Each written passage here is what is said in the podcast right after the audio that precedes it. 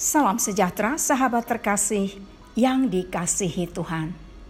Kontemplasi bersama Evodia dalam episode ini akan merenungkan diejek dan ditolak.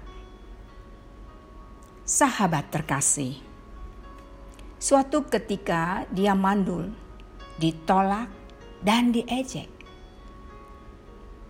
Tidak lagi. Sekarang dia akan diberi gelar ibu banyak orang.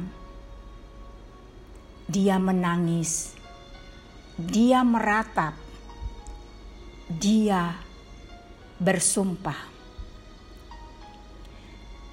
Itu tidak berhenti di situ.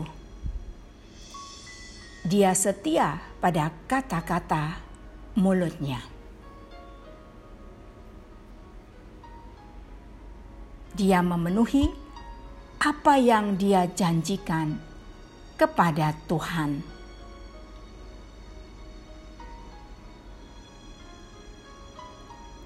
Satu Samuel 2 ayat 21 mengatakan, Dan Tuhan mengindahkan Hana sehingga dia mengandung dan melahirkan tiga anak laki-laki dan dua anak perempuan lagi.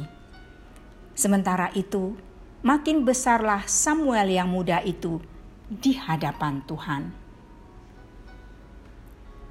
Sahabat yang dikasihi Tuhan, apakah saya ingat janji saya kepada Tuhan?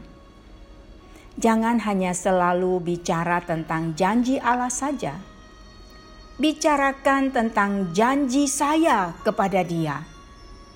Tetap setia kepada Tuhan dalam memenuhi janji saya, dan mari kita lihat.